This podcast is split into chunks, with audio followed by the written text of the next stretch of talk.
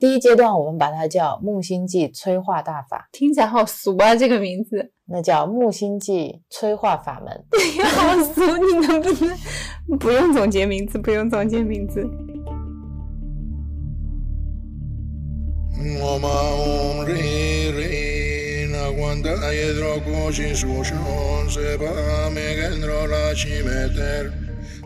Hello，大家好，这里是木星记，我是冥想的不想回来的岑，我是冥想的快睡着的 Real，我们是一档专注于闲聊的播客。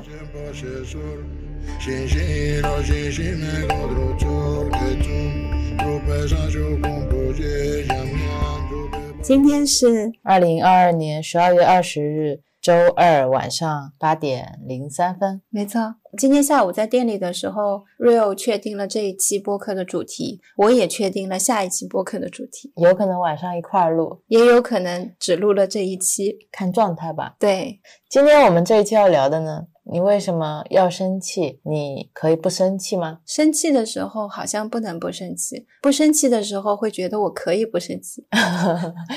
说到点子上了，我觉得最近大家可能会遇到一些身体上的疾病，嗯，所以尽量减少一些心灵上的疾病，比如说生气啦、愤怒啦、焦虑啦。所以嗯挑一个生气来跟大家聊一聊。是，首先是我们最近对生气呢也有了一些新的理解，想跟大家分享。然后呢，我又去看了一些杨宁老师的视频，看他是怎么解读生气的，给大家归纳了几种面对生气的法门。下午呢，我在搜索一些关于生气的资料的时候，突然又看到了一本书，是一行禅师的《你可以不生气》，有一些观点很有意思，我就下午快速的把这本书过了一遍，把里面我觉得可以分享的东西摘了出来。所以今天呢，主要就是跟大家聊一聊我们是怎么看待生气的，然后再给大家分享一下我今天下午摘的果子。嗯，你最近一次生气是什么时候？对我来说，我这个人生气，别人是很难察觉的。我大多数时候都是内爆。哦，我想起来了，去年的时候曾会跑过来跟我说，我刚才生气了，你知道吗？Real 是完全不知道的。他内心可能已经炸成废墟了，我都不知道。嗯，等到我要外化非常愤怒的时候，那个时候可能是别人的普通等级，好像从小就会去学会怎么样让自己生气，也要显得有礼貌。礼貌的生气，对对对，从小就是这样。对不起，我要生气了，嗯，我现在在生气了。然后也说不出什么狠话，所以其实我们两个都是生气的频率跟生气的程度。都会比较低一些。对，本来我们两个人在这方面没有修行以前，好像就不是经常会发生。就不是一个很容易让自己生气的人，嗯，比较想得开。我比较容易让别人生气。对对对，开始修行了之后，我就觉得每次生气，反正都是一次学习的机会嘛。嗯，我觉得我们就两个阶段的改变吗？第一个阶段，我们是在看了一的法则以后，嗯我们开始练习把生活中所有的事情都看待成是一个催化剂。所以，当遇到会觉得有一些糟心的事情的时候，我就会把它当成是对我的一次考验，嗯随堂小考，内心不起波澜，我就觉得自己不被净转。就算考试通过了，是的，第一阶段是把这些事情都当成是一次催化剂，一次考验。我想起有一次我们晚上去物业拿快递，然后当时天空上的星星很漂亮，月亮也很圆，我就抬头说了一句：“我说哇，今天的星星好漂亮。”就有一个上小学的小男孩骑着一辆自行车从我们后面经过，转头对我们说了一句“神经病”。然后瑞友当时也说了，他为什么要说我们？神经病。对 我当时就笑了，觉得这个催化剂来的猝不及防。对，我那个时候把这些事情当成催化剂的时候，都不去想它莫名其妙的发生，那个人到底怎么想的，他凭什么这样说？我好像没有那种想法。嗯，我觉得在这件事情里面，一个呢是我知道我自己不是神经病，嗯第二个呢是他说我神经病的时候我不收嘛，那就是这个礼物我还给他了。是的，还有一层是，嗯、我觉得有时候小孩子或大人他们不知道自己在说什么。因为当时的对象是个小朋友嘛，嗯我想起杨宁老师在开示的时候，他有讲过，如果你跟一个五岁的小朋友生气，那只能说明你也是五岁，嗯所以你才会跟他因为要抢个苹果啦、抢个玩具啦生气。但如果今天你是一个大人了，你三十岁了，然后一个五岁的小朋友跟你抢个苹果，你会跟他生气吗？不会，你只会觉得他还小，因为你长大了嘛。所以当时在面对那个小朋友的时候，其实我觉得还是比较容易稳住自己的心态的。这个考试比较简单。因为他给你的对象是个小朋友，那如果今天是一个跟你年纪差不多的一个人，或者比你年长一点的人出来骂你神经病，你可能心态上会不一样，因为你觉得他是对神经病的这个概念的定义他是理解的。嗯，他如果今天来骂你，他可能是真心骂你神经病的。嗯，所以那个考试等级会更高一点，是是是要求你自己的心态呢要比他更成熟。我想应该很少概率遇到陌生人走在路上骂你神经病吧？对，但是你很容易自己去怀疑很多东西。对对他可能不会讲出一句话，但是他有一个眼神，人群中多看了你一眼，你可能会觉得他是不是暗恋我啊？你可能觉得他是不是不怀好意啊？你很容易去把事情加上你自己的一层含义，然后让自己开始去起疑心，嗯，开始去制造一些可能会产生情绪的念头。就是内心有什么缺口，就会有什么样的想法。别人的眼神就是通过我们自己的念头去解读，那都是站在你自己的角度去解读的。但很多时候你就是这样不停的累积累积，在心里压了很多念头，然后等到其中一个人来点个火，你可能就着了。嗯，就像你自己把自己当成了一个炸弹球、火药包，引头露在外面，到处去找火来点。那有火柴说要不要点我，要不要点我？对对对对，你看谁都像火，嗯然后冲过去让他点，一炸你就说是你点炸我的。但是他能点炸你，是因为你自己把自己当成了是一个炸药包。嗯如果你就是一潭水，那是点不着的嘛。嗯，或者你把那个引头剪掉，也是点不着的嘛。那你就是个铅球。那就真的能如如不动了。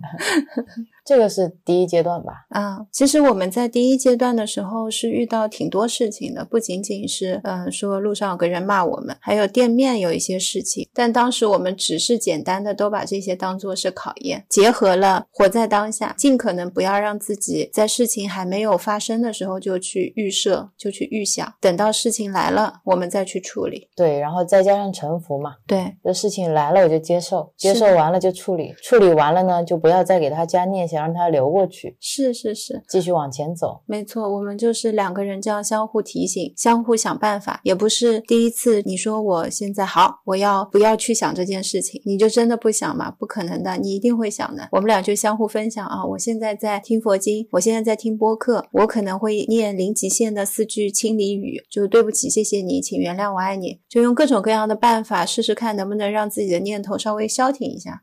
因为我这个人平常念头比较少，所以在这个阶段我是会去找念头的。嗯如果说我有一个念头升起了，我是很开心的。比如说有一天我手上拿了两个重东西，我以为曾会帮我去开个灯，他没有帮我开。当时我内心是升起了一个念头说，怎么在一起这么久了还没有这种默契，一点都不关心我。起了这个念头之后，我就觉得哇，太棒了，有个念头了对，然后就可以去观察这个念头。啊！去想我为什么会起这样的念头，然后就把这件事情跟你分享了。因为我觉得，当我起念头，然后我能止住这个念头，并且很快知道自己真的有在观察的，我觉得这个对我来说也是一个能让我自己告诉我自己进步的一个线索。因为有时候念头太少了，你都没有办法知道自己到底有没有在成长，对这些念头到底有没有控制力嘛。所以当天我最开心的是我有念头了。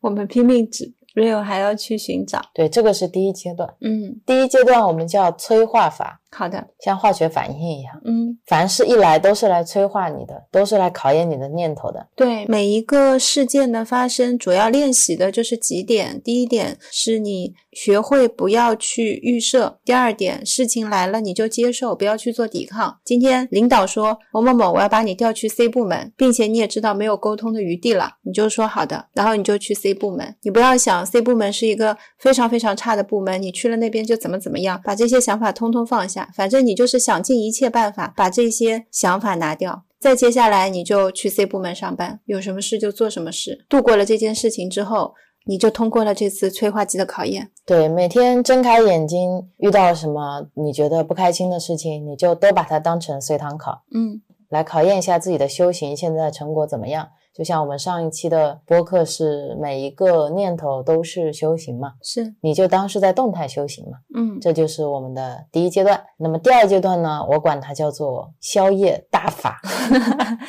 这个宵夜大法就很厉害了，想想就很幽默。它起源于我上一次看《西藏生死书》的时候。里面讲到，目前发生在我们身上的一切，其实都反映着过去的业。嗯，因为我们都是在因果的链条里面的嘛。如果我们能认知到这一点，那么当我们遭遇痛苦或者困难的时候，就不会把它看成失败或者一种苦难，或者说你会把它看成是一种处罚。也不会去责怪自己或者自怨自艾，而是把正在经历的痛苦看成是过去业报的完成。痛苦是扫除一切恶业的扫把，嗯，甚至你要去感谢一个业正要结束了。所以坏运呢，就是一个恶业的果报。实际上，它在给我们净化，是一个净化的绝佳机会。我当时看到这一段的时候，我就觉得，诶，这个想法很有意思，就去跟陈分享了。但是当时我还没有完全能很好的运用它，嗯，我只是把它当成一个种子埋在心里。真的开始用是后来又听杨宁老师讲的时候，Rio 跑出来就告诉我说，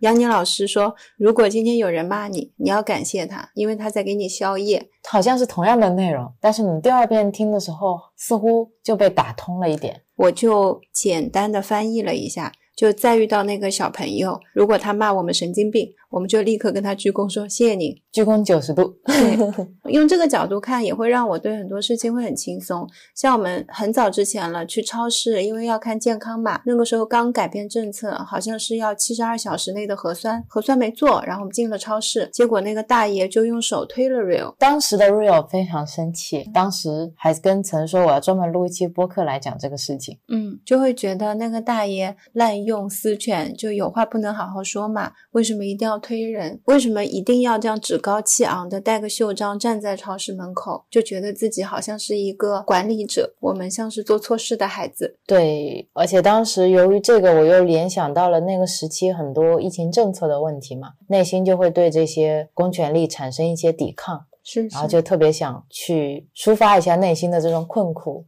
而且觉得自己受到非常不公平的对待。在心里打了个结，嗯，那个结其实，在我们用催化大法的时候就可以直接消掉了，嗯，因为它其实就是我的一个催化剂嘛，它其实只是在做他自己的工作而已。今天这件事对他来说就是他必须要完成的事情，是啊，然后也是因为我们没有去做核酸，然后想进去，他才推我们。我们要是做了核酸给他看，他也不用推，我就让我们进去了。但是当你在生气的时候，你真的只能够看到一个角，因为你非常愤怒，觉得没有被尊重，就会站在自己的角度去审视这件事情。等到时间过很久了，再去看这件事情的时候，就会有不同的角度会跳出来。然后到现在，我们每一次进超市还是那个大爷，我们还是会跟他笑，要不要看健康码，要不要看核酸，我们就会非常主动的给他看，他也从来不再推我们了。他要再推我，我就谢谢他。谢谢他，我这回就要用我的 宵夜大法了。宵夜大法让我觉得蛮轻松的，也很幽默，真的很幽默，好像是给你的生活讲了一个段子。而且你再遇到一些莫名其妙的事情，比如说我们回苍南，在进车站的时候遇到那些不开心的工作人员，你其实并不会觉得他对你怎么样了。感谢他们给我宵夜，对，就希望他骂我再狠一点。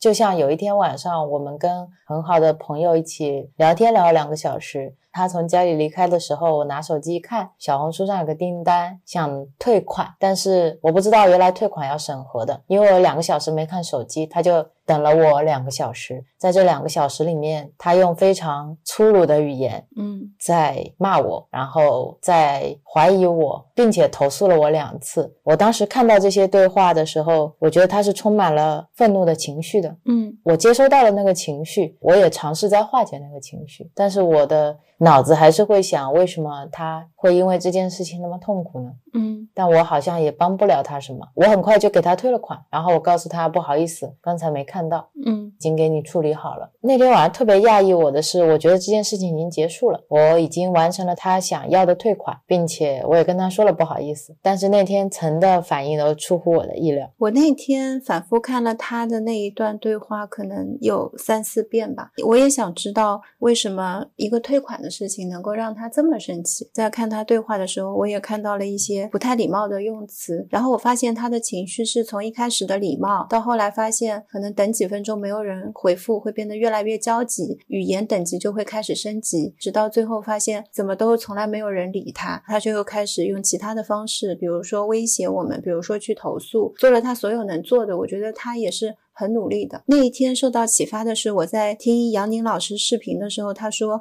其实对不起这三个字，我们是很少在生活当中非常郑重的去跟别人讲的。”他当时举的例子是发生在亲人之间，我就觉得我们应该要为他等了我们两小时没有回复而生气这件事情，应该要跟他道歉，因为确实小红书也没有办法让我们下线，但作为顾客的他他是不知道的，所以他这个方面并没有任何的问题，他也很焦急，不管出于什么原因很焦急。总而言之，是因为买了我们东西联系不上我们才焦急的，所以我就很郑重的跟他说对不起。这是第一条我回的。第二条，我非常认真真诚的告诉他，没有回复他的原因，是因为我们有好朋友在家里面，正好聊天，没有看手机，所以我们没有回复他。对，而且当时我就想去找找看小红书有没有什么地方能够修改客服在线时间的，因为我们确实不是实时能在线的。后来意外的发现它有一个审核机制。好像是可以让你自动退款的，我就把我能设置的都设置了。Rio 就是拿过手机一阵猛操作，然后他说：“哎，反正也不知道有没有设置成功，我们就是设置了。”在 Rio 设置的这个行为过程当中，我发现我们是要感谢这个人的，也是因为他的这一次投诉跟他的这一次对话，我们才意识到小红书退款要人工审核。如果其他的顾客也跟他一样非常焦急的话，又要等我们，那就非常不方便了。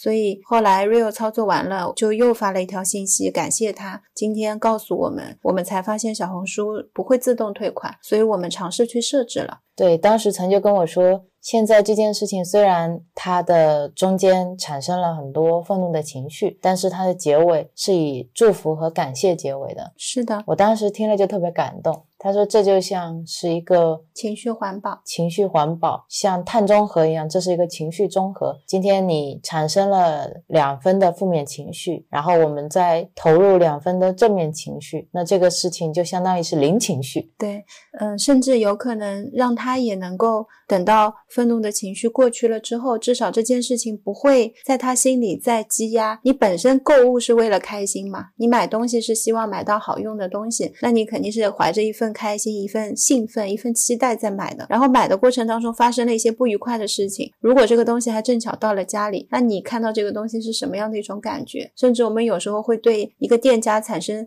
憎恨，就我再也不会来你们家买东西了。我要让全世界的人都知道你们家的服务态度是有多差，然后我要。投诉到你们怎么怎么样等等这样的一些言语，其实真的不是你送给别人的，很多时候也是留在你自己这里的。是的，因为像我如果不收他的这些愤怒的情绪，确实会淤堵在他那里。对啊，其实当时 Rio 是觉得，如果你是因为退款这件事情这么焦虑的，我们就把这件事情马上给你处理掉。他当时最先研究的是如何退款。嗯，我着手在解决方案，因为我觉得他症结在钱嘛。对，所以我只要能把钱退回去，他就。放心了，至少他能平静一点。嗯，但我没有想着如何能处理这些愤怒的情绪，我选择了放下，单方面的放下。嗯，这件事情因为每个人的价值观不一样，可能遇到一样的事情，像我这样的性格，我就会明天肯定会退到了嘛，就一般二十四小时自动也会退嘛，我就这种心态。对我有时候也是处于这种感同身受，然后发现我自己在这个情境中是不会生气的，就觉得别人也不会生气。对对对，有时候会因为自己在这样的事情上面不会生气，会对别人的生气会多一份不理解。对，然后那天你说的那个对不起，我觉得也是让我受教了。哦，受教了这么严重 啊！因为我在这件事情发生的时候，我第一个起来的念头就是有必要这么生气吗？嗯，就会觉得对方有一点小题大做嘛，钱是肯定会退给你的嘛。第二个也是觉得不值得，但是在这个不值得里面，我是有一些。替他觉得不值得的，我知道，我就觉得我自己已经很了不起了，已经有点菩萨心起来了。人家骂我，我还觉得他其实发泄了这些情绪，也是他自己内心的郁结嘛。当时我就觉得 OK 了，很厉害了，但就没有再继续去反省关于小红书客服的这件事情，就是我选择的上这个平台。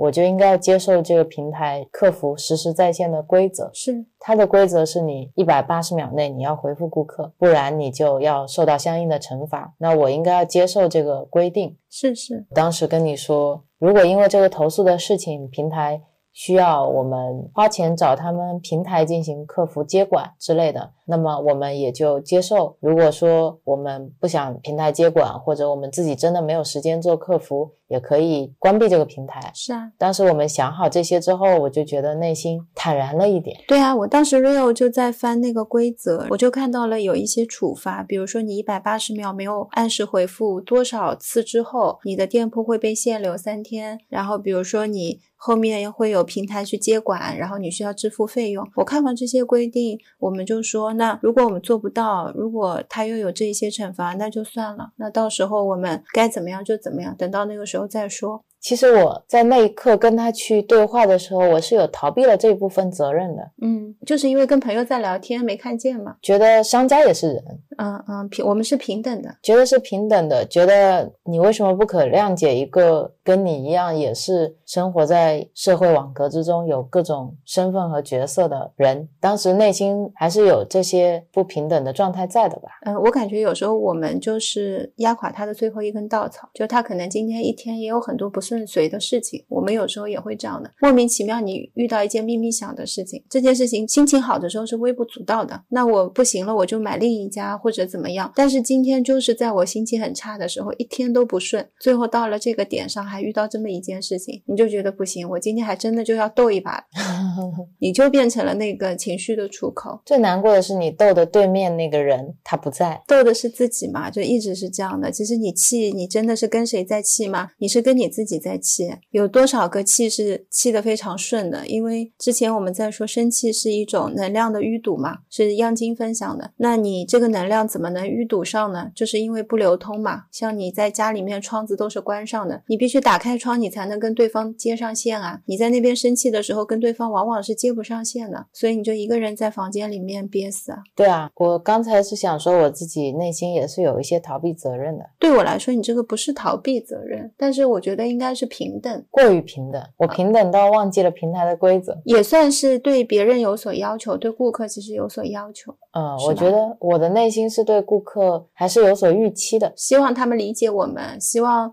大家能就是和和气气，和和气气，对对对，希望大家都给对方一份谅解。是啊，就是更宽容一些。因为平台给的规则我觉得不合理，嗯，所以我把这种不合理的预期嫁接到了顾客身上，我希望顾客能理解。对对对。这反思很好，我当时反思到了，就是我内心最底层的这种，就像是对顾客的一种预期，同时也是对他的一种信任，因为我们把他们当朋友嘛，是每个人都当成朋友，朋友嘛就应该是这样啊，那就是我对朋友的预期嘛。你只要有预期，你一定会落空嘛，就是这个样子。然后那天领悟到了这些东西以后，我们其实很快也就接受了，臣服了随堂考嘛。是啊。我们就很快交卷了呀！我觉得像陈的这种情绪综合的方式，能够把这件事情比较圆满的结束，是一个相当满意的答案了。我觉得。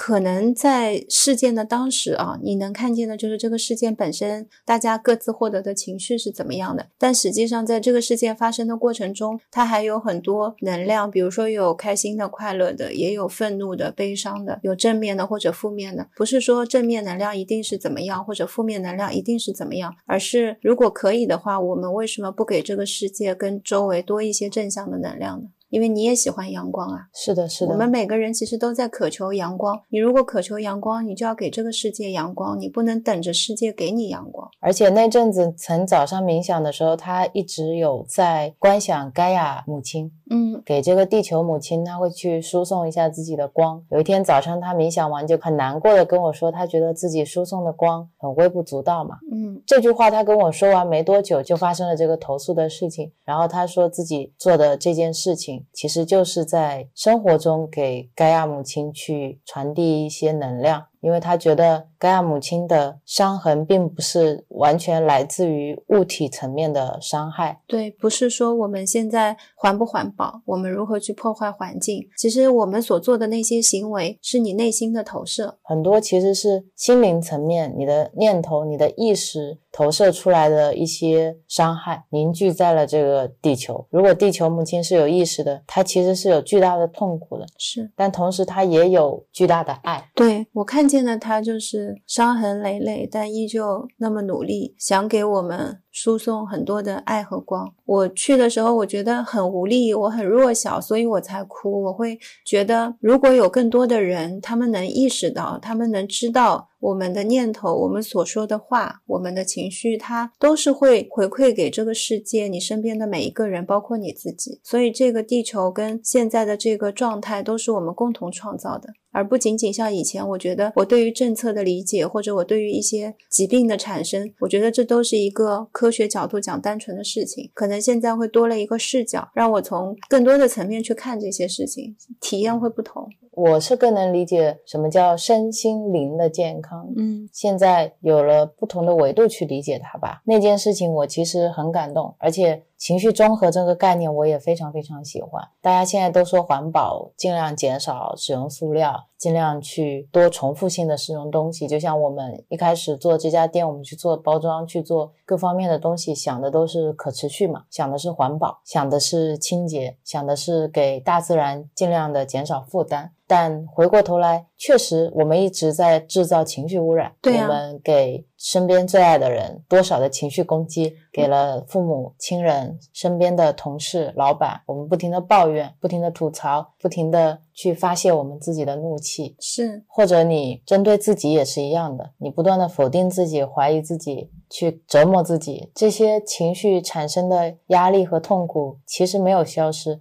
它也在这个地球上，是它也在这个时空里面去不断的繁衍和生殖，去造成进一步的污染，而且是大家都没有意识到要去修复的。我们为什么现在很多人想追求一些东西追求不到？因为你在追求的那些东西都是你现在内心还没有的东西，有一些把它化成了物质，但是等你有钱了之后，或者你有了房子，你追求到了你想要的车、包包，你发现又不快乐了。要问自己的是，到底你背后要的东西是什么？这个是每个人都应该尽早去觉醒的，去看到的。其实环保意识现在很多人都有，就是我们去买个菜，大家说你能带环保袋你就带环保袋，你要用塑料袋要用可降解的，然后塑料袋能用两次就用两次，这些都是非常自然而然的行为。那么如果说你今天想要这个世界有充满更多的阳光，那你就每天多升起几个善念，多升起一些积极的情绪，也是一个跟用塑料袋、跟环保、跟可持续一模一样的一种观念，而且它真的确实会改变你的生活状态。对，如果今天你发现你自己刚刚生过一次气，产生了很多不开心的念头，如果你能想起来我们说的这个情绪综合，你就可以坐下来，开始给自己灌输一些爱的想法。你可以念一段特别有爱的文字，嗯，也可以去对身边最亲近的人去表达一下你的爱意，那就基本上综合了嘛。你今天至少不亏。对，尤其是对身边亲近的人，有很多人说我学不会，跟我父母沟通就是这样子的，我没有办法去改变我的那个方式，因为他们也是这样对我的，他们就在要求我，那我自己怎么样能够去用其他方式对待他们呢？我说一句，他们就要说我说我，其实一定是会有其他办法的，一定是可以能够有其他的方式的，但是我们有做了多少尝试去摸索，我们花很多精力去跟同事相处，去跟朋友相处，去跟可能不怎么了解的朋友，从一开始不认识到建立关系到变成好朋友，那你这个中间又花了很多的一些心力。那对于父母也是可以多花一些心力的，而且我也发现有很多朋友其实跟父母之间还有一些未解的结，这个在后面可能有工作啦、学习啦又会遇到。那如果结在那里，那不如回去把那个结解掉，时时审视自己吧，经常有意识的去看一下自己的念头。虽然说我们最终是要学会悟空性，要不带评判的去看待这些念头，就是你的好的念头也好，不好的念头也好，其实这些都只是念头而已。最终我们会知道它只是一种虚幻，是一种空性。但因为我们现在像读书一样。你可能还不会乘除，所以你只能先去学加减。是的，所以现在我们就在跟大家分享我们的加减法，因为我们最开始就是从空性入手，空性是我们整个修行路上的根，内心的根是我们的主轴，就是我们狂风暴雨的时候如如不动的那根钢筋混凝土。对，我们都是抓着空性，时时。再回到空性的，但是确实不是一下子能真悟空性，你还是生活在这个物质世界中。生活在你的五蕴之中，嗯所以你还是要学会跟他们去相处，还是要学会怎么去用催化大法，再用消业大法。因为像刚才那个被投诉的事情，我当时接受了，我当时也反省了，我觉得情绪综合是一个很好的解决方案。是是，但是等到我们讲到消业大法的时候，我回头又得感谢他了。对呀、就很搞笑啊！你看待这些人、这些事、这些物，你的心情是完全完全不同的，特别幽默。对，就觉得他骂的再狠一点，好像夜宵的更多一点，九十度鞠躬，感谢他给我宵夜。对，并不会觉得委屈，我也不会觉得莫名其妙，因为我是一个嗯、呃明白轮回的人。是的，就像杨宁老师经常说的，因果具足了，嗯，他才可能骂到你。对，你现在可能觉得他是无缘无故骂你的，但是在你的生生世世的因果轮回当中，你一定是欠了他什么。是的，你要感谢这一世，他只需要骂你一句，做一件让你生气的事，你们俩业就消了。而且你还可以选择不生气，对啊，对你这个角度特别好。嗯，是的，他可以做一件让你生气的事，但你可以选择不生气，这样你就不会再制造下一个音了，是你甚至还可以回馈爱给他。这样你就自己给自己宵夜了。不管用什么样的角度，又或者像再早一点，其实我没有修行之前，以前就有特别火的书叫《不抱怨的世界》。我记得那一段时间，我有朋友他会送一个手环，那个手环是你抱怨过了戴左手，然后你会换右手，这样一个手环就换来换去。他说一天会看自己要抱怨多少次，然后他就说他这一天上上下下换那个手环，不知道换了多少次。当时觉得那个朋友很有意思，他说他觉得他不喜欢自己一直抱怨，他想要停掉这样的状态。他看完那本书就很受打动跟启发，才会做这样的事情。但我认识他大概六七年，我也发现他的脾气也是通过慢慢练习，从非常暴躁到一点暴躁，到稍微有些事情会暴躁，到慢慢慢慢会平静下来。那本书当时就跟我们今天要说的这本《你可以不生气》一样，嗯不抱怨的世界对我来说都太鸡汤了，就是不会打开的那种书，啊所以我又错过了。嗯，我没有看，因为当时朋友在看，而且我这个人本来就不怎么抱怨。我也是，所以我就觉得这个东西对我来说不是刚需，所以我就没去看。我的刚需是其他的，什么内心的重建啊，怎么样过更什么幸福的生活啦等等。我的刚需就是人生的意义啊。所以书都是根据你的刚需进入的，自己找方法吧。我觉得方法有很多的。还可以给大家分享杨宁老师的几个办法，好的，这个能不能用呢，就看大家自己了。嗯第一个办法叫无赖修法，这个也很有意思，就是你一定要认知到你自己就是如来，每个人都是佛嘛，佛性自在心中。如果今天你生气了，比如说我对着陈生气了，我就不认。这就是无赖，我就会说我是如来，我是不会生气的，我怎么可能会生气呢？生气这是人类的习气，人类的见知，我没有生气。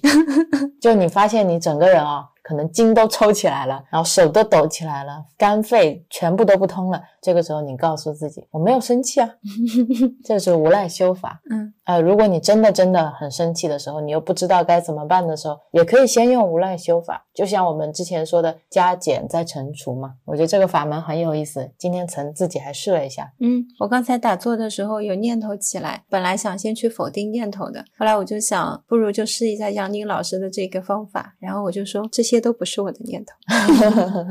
我怎么会起念头呢？是我没有起念头，一切都是幻象。是一切如梦幻泡影。对，然后但你别说，两次之后，我发现其实有这样的想法是让你跟念头分离，好像是蛮好笑的。但是我突然意识到，哦，那是念头哎。对啊，它其实是一个提醒，是在提醒你你是如来。是的，你就是一听这个话叫“我是如来”，你会觉得很搞笑。我怎么可能是如来？有很多人是这么想的，尤其就像我跟你，就是看佛学经典是比较少的。当他这么说的时候，一开始还觉得啊是这样吗？今天我自己在试的时候就发现，你既怀着非常轻松的心情，你又看到了我跟我，就你前面的那个我跟后面的那个我，所以我后面打坐很沉静。对啊，我就是如来，不会生气。用杨定一老师的话转译一下，就是你就是一体啊，你跟一体从来没有分手过。是啊，他一直都在啊。然后你就觉得你自己分离出了你跟一个一体。我们比较辛苦，总是要一层一层把它分开来，很难相信，真的是很难相信。如果你不信，你就先无赖一把，一定让自己信再说。这是一个很轻松的方法。对啊，而且风险非常小，因为你不需要说出来，你可以在内心默想，没有人知道你会说这样的话。而且你经常跟自己耍无赖啊，就让你去修行，我不修，我偏不修，把这种无赖的劲头使在这上面，嗯，我偏没有生气就好了。我没有抱怨，刚才抱怨的不是我，刚才抱怨的是人类，对我不是人类。对，这个法门我是觉得很有意思。嗯然后第二个法门我也觉得很有意思，叫学习修法，就是向学习委员看齐嘛，向班干部看齐。如果你生气的时候，你就这么想：如果今天是观世音菩萨，他经历了这个事情，他会不会生气？今天如果是文殊菩萨、普贤菩萨看到了这个事情，他会不会生气？今天如果是耶稣，他经历了这个事情，会不会生气？你就这样去对比嘛，那些都是先锋学习委员嘛，然后你一对比发现他们都不生气，为什么我会生气？因为我现在是凡夫啊，我把自己变成了一个凡夫嘛，跟对面的人是一模一样的，他是凡夫，我也是凡夫，所以我生气，就跟三岁小孩跟三岁小孩是一样的嘛。这是一个学习大法，有时候你可能不需要对标到菩萨那么远，你可能对标到你对象身上就行了。遇见这样的事情，他怎么不生气？他可能更生气。去对标一下，这样也是可以的。至少你提醒自己，也是可以不生气的。嗯这个是学习修法，还有一个呢，就是空性修法了。嗯空性修法呢，其实是你首先建立了一个概念，建立了我，建立了他，建立了生气这些二元对立的概念，因果循环的概念。你要想的是，我是空性，它也是空性，事情也是空性。既然大家都是空性，那其实都是幻境。你怎么能跟一个不存在的事情去较真？嗯你怎么能跟一个幻境较真？如果今天你只要认知还有一个你在这里，那你就肯定会生气的。你就算今天不生气，也总有一天会生气的，因为你还是在人类的之间里面嘛。是这是它的三个法门，确实空性呢是最难的。嗯，空性是一切的基础。其实你如果说能够知道，至少我觉得能够知道是有一个空性在那里的。而且，就算你接受了，你说我知道这个就是空性，这个也是空性，所以我不生气。其实你也是接受了一个概念而已，接受了一个空性的概念。空性只能去体验，对，确实没有办法用言语去理解它。是的，嗯、如果大家觉得空性是很难接受的，你不能接受一切都是虚幻，如梦幻泡影，你不能接受说面前的 real 是假的，桌子是假的，如果你没有办法理解，你一定要修这个空性的法门也是可以的。你就用无赖修法加空性法门，你就是无赖的认为自己知道了什么是空性，然后说这些东西都是空性，也可以啊。叠加，叠加，嗯。我觉得无赖修空性也是一个很好的法门。哦，不错，可以，就大家幽默的修行一下啊。我觉得日常生活当中的那些烦恼啊，我们已经压了很多东西给自己了。像杨宁老师，我最喜欢的，他说要活泼泼的学活，学活法也是一样，要活泼泼的学佛法。那我们也要活泼泼的生活，生活不要压在身上，好像就是喘不过气，对，也不要觉得修佛法很难。或者也不要觉得非得要做点什么事情。今天想要休息了，好像非得要去打坐。大家都在看书，我不看书我就落后了。没有啊，没有，从来没有人这么说过你。对，你可以用无赖法完全不认。对，所以前面这些呢，我们聊的就是林林总总的一些想法。如果大家生气的时候呢，都可以拿来试一试。呃，我觉得最主要的是让你的生活过得轻松一点，就像曾说的，你活泼泼的去生活嘛。我可以再附加一个我觉得比较好用的方式，是你逃避或者是转移，基本上是不解决问题的，最终都会回到你前面逃避的这些问题，并且它会成为一个循环，不断的作为催化剂来考验你，因为你老逃嘛。那等到你真的去面对这个问题的，问题会消散。这个是我的真实的、非常切实的感受。对啊，这就跟你在冥想的时候看念头是一样的，你深挖进去就发现念头就都不存在。因为这些都是虚的东西，啥也没有，这是你空想出来的。但我跟你说，这个东西是空想出来的，你的痛苦又非常的真切，所以你自己不去做、不去体验，你不会相信的。但你只要去面对了其中某一个催化剂的泡泡，你去戳破它了之后，你体验到了那种轻松，你会开始敢去戳其他的泡泡。又是成了广告时间了。所以你一定要先去戳那第一个泡泡，然后不管用哪种方法，先去戳它，不要逃避它，是最快的。你要跑嘛，也是可以的。你说我现在真的没有能力，对吧？我现在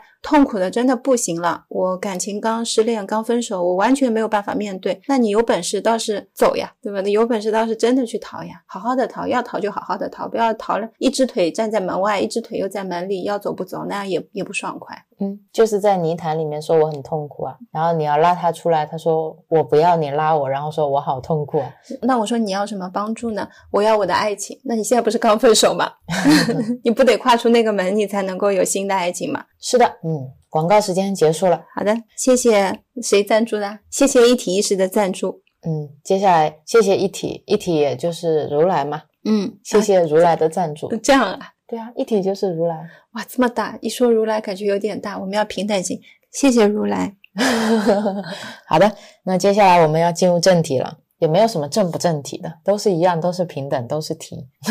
接下来要摘果子了。这本书吸引我的点在于，我当时本来准备翻两页就关掉了，嗯，结果呢，一开头他就告诉我这样一个观点，他说二元论的时候总是告诉我们身心是分离的嘛，身体是身体，心灵是心灵。但是等我们深入的去观察，你发现他们其实是一体的。你如果想要去驾驭愤怒，就必须要好好的照顾身体。你要先把你的饮食和你的消费方式都给他好好的去照顾好。我当时看到这一段的时候，我内心就觉得，哎，是哎，我们一直在讲有意识消费，有意识饮食，就像情绪综合是一样的。你很少换一个思路去想，我如果今天很生气了，我应该要怎么去好好的吃，让我的身体去支持我的情绪。嗯啊，这个点是我觉得我之前没有很好的去思考过的。这个角度，下午瑞欧分享的时候，我就觉得非常好，因为我们以前有点单维度，比如说身心灵嘛，我跟瑞欧是身已经是顺应了，然后现在到心，然后再到灵，但其实不一定所有的人都是这样的顺序的。当你心一下子调不过来的时候，就去调身。对我们很容易说情绪会影响身体嘛，嗯，你不开心了，你就吃的少了，但很少说你怎么吃让你能更开心。对，然后书里面刚好又举了一个非常生动的例子，把我吸引住了，我就在那边跟陈分享。他说你吃了一个蛋或者一只鸡，在鸡蛋里面可能会蕴藏着非常多的愤怒，然后你就把这些愤怒吃到了肚子里，就会把这些愤怒很自然的表现出来了。书里面有很详细的一段描写，他说我们现在吃的鸡大多饲养在大型的养鸡场里面，这些鸡它们没有办法走动，也没有办法奔跑或者在地上去觅食。所有的鸡都是由人喂养或者机器喂养的，它们都是关在小小的笼子里面，没有办法动弹，日夜都必须要站着。你可以试着想象一下你自己，整个空间只够你一个人站在那里，你没有办法做任何的行走，然后你还要日夜站在同一个地方，你一定会疯掉的。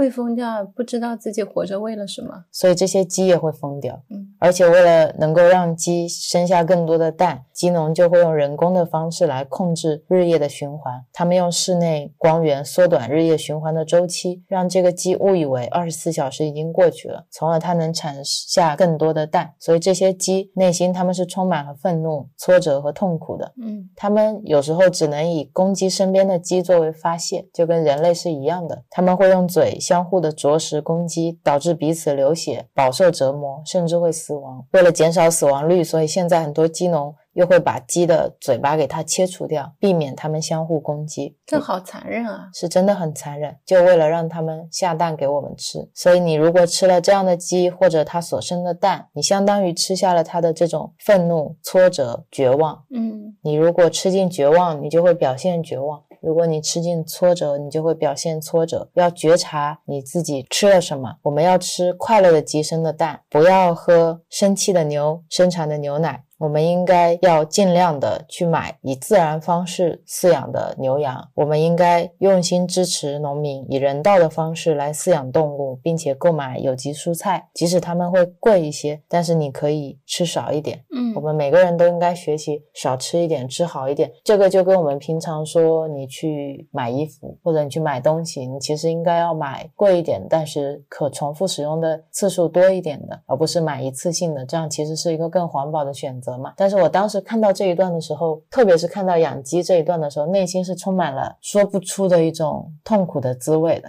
嗯，就确实站在畜生道来看，人类就是恶魔。是啊，那个养鸡的人如果这样对鸡，他不知道他下辈子可能会去哪。他下辈子可能就在这个鸡场里。对啊，就是会变成那样的一种情景，因为我们只能看到这一世，很多人是都接受不了轮回这样的一种概念，所以是确实不知道自己在做些什么事情。你平时这样的去对待这些动物，他们以为动物是没有思想的，以为动物是没有智慧的，其实他们都有，只是说现在在这个物质世界，他们的力量没有我们大，就仅此而已啊。然后人类所谓的道德仅限于人类和人类之间，对我们对这些动物所造成的一些痛苦、困难跟压力，真的是无法想象的。我光是看养鸡这一段，我就觉得非常的痛苦。如果你真的是感同身受的话，这些动物从生下来就在那个养鸡场里面，一直到产很多蛋，然后透支死去，它们从出生开始的每一刻都是有经济价值的，一直都在被使用，就是这样一天又一天的过去。然后你很多时候只能看到这些鸡的一个肉身的存在，是是你看不见它意识层面的存在，跟我们人类是一模一样的。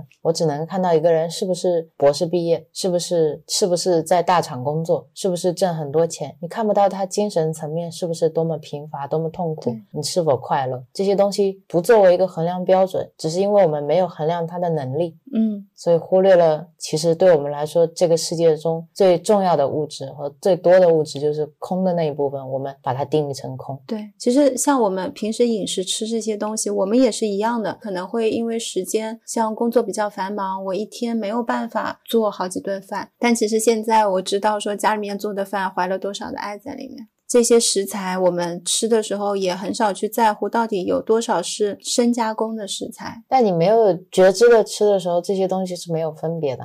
像我那时候吃外卖也好吃家里的饭也好，你吃不出来，你有时候还会觉得妈妈每天做的菜都是差不多的菜品，你都不想吃了，你吃不到那个爱的。等到你自己能够静下心来，你真的去好好感受食物的话，你真的能够感受到这份食物里面的那股清甜。以及嗯这个食物里面的那股痛苦，是的，我后来回想到，我大概两三年前在家里吃饭，我就吃某一部分，呃，鱼虾蟹跟猪肉，我可能都会吃着吃着就会突然想吐，但那个时候就会说，哦，有点恶心了，那喝口水接着吃。那个时候只是觉得身体不适应，有可能是你感受到了他们的灵魂。嗯，但我以前就可以吃出那个虾有没有药，就有些虾会喝药。为什么要喝药？不知道，我觉得可能是让他们能活得更久，因为我只吃一种虾，杭州那边叫明虾，大大的。然后我妈妈买回来各种虾，就是有时候就能吃到有药味，跟我们吃那种抗生素的药味是一模一样的。她有时候买一些鱼也有这样的味道，就会跟我妈妈说，就不要去那些摊位上买，他们加了一些药啊什么。就那个时候只是觉得我可能味觉上面能敏感一点，现在觉得有可能是本来就是感受到了，像你说的，可能能感受到他们的一些情绪。只是我们忽略掉了嘛。而且，嗯，书上说有些人会借吃东西来暂时忘记掉悲伤和忧愁。比如说你失恋了，你就狂吃狂吃；不开心了，你就走去夜宵搓一顿，你觉得就很开心了。但其实这些过量的饮食反而会引起消化系统的负担，嗯而且你更有概率会吃到一些愤怒的食物。嗯如果你不知道怎么处理这些负面的能量，它们就会在你的身体里面转化成一种愤怒啊、暴力啊，都是有可能的。要看你怎么跟这些能量相处。我觉得，当人类如果能够慢慢意识到，我们其实不需要吃那么多，粮食危机没有那么大，嗯越来越多的人能接受轻断食了以后，可能慢慢慢慢的农业、养殖业，大家不至于这么的卷。嗯如果更多的人愿意去买有机的食品跟人道饲养的食品的话，也相当于是在用消费投票。对，就现在越来越多的人知道他们想要什么样的一些食物，我也看到有很多的新兴品牌其实是有在做的。然后像我们在舟山，当时就想，如果我们买蔬菜，还可以去农民伯伯那边买，他们一块地吃不完，你跟他买，他也很开心。对的，对的。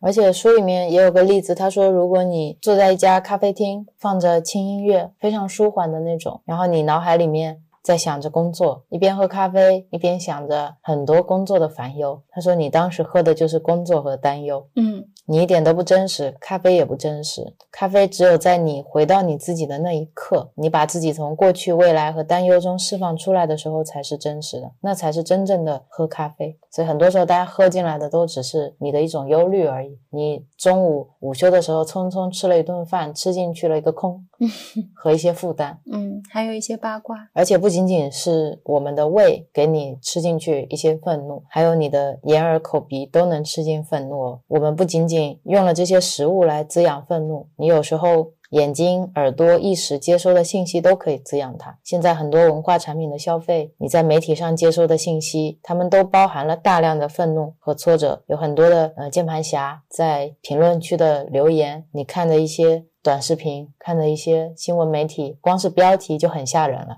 如果你接受它，你就像吃下了愤怒和挫折是一样的，你就跟被人骂了一顿没什么区别。如果你听到一则新闻，读了一个报道，或者跟其他人谈论起一些不开心的事情，你就像糊里糊涂乱吃东西是一样的。嗯，吃进了非常多的愤怒和不开心。所以书里面说，你去修持正念，其实是练习怎么念念分明的消费和饮食。那些讯息也是的，并不是说你觉得这些讯息。它不会影响你，就不会影响你，因为我们基本上大多数的人都感觉不到，除了信息以外，比如说到能量层面的东西，大部分人是没有这个觉知的。对啊，很多时候我们在说的就是大家还在努力修行的过程当中嘛。对，有时候很多人觉得修行是一个大的话题嘛，或者是是一件很有压力的事情。那你总是想生活变得更轻松一点，总想更快乐，总想少生气嘛。是啊，如果有这样的一些想法，你就去清理一下你的订阅号，有些新闻也可以不用看。然后，如果你想能够更好的去照顾你自己身体的情绪，不管是愤怒啊、挫折、生气、绝望，你都要好好的去生活。嗯，不管是饮食，还是你去卖东西，还是你去看新闻。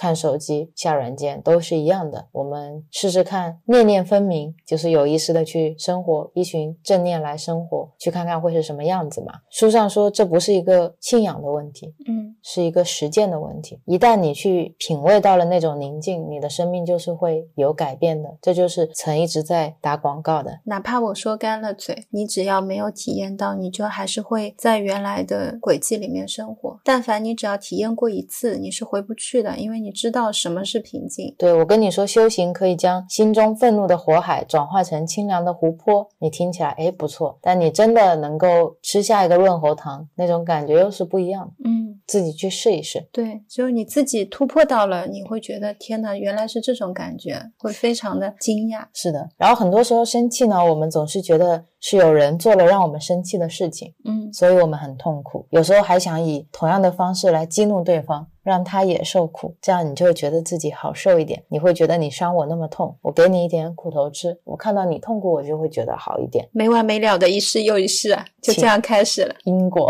对啊，实际上如果你使别人受苦，那么他也会做跟你一样的事情，因为他也会觉得那样做会让他舒服一点。所以确实是没完没了，双方的痛苦都会不断。加深，嗯，两个人都在互相惩罚对方和自己嘛，是，就是双重伤害嘛。你一个冲击波以为给了别人，别人能收那还好，一个冲击波过去没打到别人，先打自己。就像曾刚刚说他的朋友看了《不抱怨的世界》之后，在手上戴不抱怨的手环是一样的。书里面也有提到说，有一些人他会把院子里面捡到的小石头洗干净，放在口袋里面随身携带。他每次把手插到口袋里，就会碰到小石头，就会去握一下，然后开始念念分明的呼吸，让自己的内心可以平静下来。如果你跟别人吵，架生气了，你就去捏小石头，让小石头提醒你。嗯，也有一些人会用念珠啊这些戴在身上，其实都是一样，是一种提醒嘛。这也算是一种方式。嗯，这个方式还挺不错的。然后然后我要介绍书里面其他的方式了，就是你生气的时候怎么办。很有意思啊，一个一个来介绍几个我觉得有意思的。第一个呢，就是随身带一个小镜子，小镜子，化妆镜。对，这个跟石头是一样的。你一生气，你就拿出镜子照照自己，你仔细看一下自己生气的时候是什么样子。哦，那现在也可以不用带镜子，如果没有镜子，你就拿出手机嘛，用手机镜面反射也可以看，前置摄像头也可以，你还还可以拍下来，然后看一下自己每一次生气的时候不一样在哪里。对，眉毛啊，眼睛，嘴巴。还可以做日记，十二月一日生气，十二月二日非常生气，对，然后附上照片，你到时候仔细看一下，你暴怒的时候跟你稍微有点生气的时候，表情差别在哪里？是的，还可以出一本相机，对，就叫生气的一百个瞬间，嗯，非常不错。然后下一个呢，就是送礼物给对方。如果你跟对方生气的时候，你想伤害对方，你就送礼物给他。就可以把愤怒转化成为一个快乐的情绪。这个作用也是有点风险的。但是他说了，不能够等到你生气的时候才去买礼物啊。他说你要在对他充满了感激爱的时候你就买，感觉不到我对陈的爱了，我就买了五个礼物放在抽屉里，然后下次他生气的时候，我就会拿一个送给他。嗯，那你买吧。就你一生气，你就去开抽屉拿礼物送给对方。好好，我觉得这有个风险，就是对方以后天天惹你生气，故意生气，对，故意生气，你还得分辨他是不是真的生气。我觉得这个想法呢也是挺好的。你生气的时候，你就送礼物，对方措手不及，对方以为你要害他，而且往往对方收到了一个礼物以后，他也会不好意思再发火了。我觉得是一个蛮好的法门的，可以试一下。现在这些都已经升级叫法门。当我说升级的时候，是不是又起了分别心？嗯，好，下一个就是烹煮你的愤怒。你的分手厨房，他说就像煮马铃薯一样，一开始你把马铃薯放到锅子里面，盖上锅盖，放到炉子上，即使你把火开到最大，但是如果你开了五分钟的大火以后马上关掉，这个时候会发生什么？马铃薯没熟。对你必须要让火继续烧十五到二十分钟才能把它煮熟，然后打开锅盖。你就可以闻到马铃薯迷人的香气。愤怒也是一样的。如果你生气的时候呢，它是要经过烹煮的。刚生气的时候，愤怒是生的，就像生的马铃薯一样，你很难吃下去。但是如果你知道怎么去照顾它，怎么去烹煮它，那它这种愤怒的负面能量就会慢慢的转化成正面能量。一般人呢，跟煮马铃薯是一样的，在十五到二十分钟内是能够成功的转化愤怒的。唯一的秘诀就是你要。念念分明的呼吸和走路。如果你感觉自己很生气，你就把自己想象成一个生的马铃薯，然后要烹饪自己，你就给自己十五到二十分钟的时间，不要那么快放弃，然后让自己去做一些呼吸的练习，看能不能安静下来，能不能熟成。嗯，我觉得这个方式里面最启发我的就是，你以为你自己去煮马铃薯了，但你如果只煮了五分钟就停，它也是不会熟的。对啊。所以给了大家一个时间嘛，至少要十五到二十分钟嘛，就是让它停留一下，不要着急，不要去对抗。本来生气这件事情就挺难维持的了。是的，你本来生气也是你积累了可能好几个小时或者好几天才起来的，你也不能指望它一下就消下去。是是，给它一点时间。下一个了，有机堆肥，有机堆肥，嗯，要像懂得。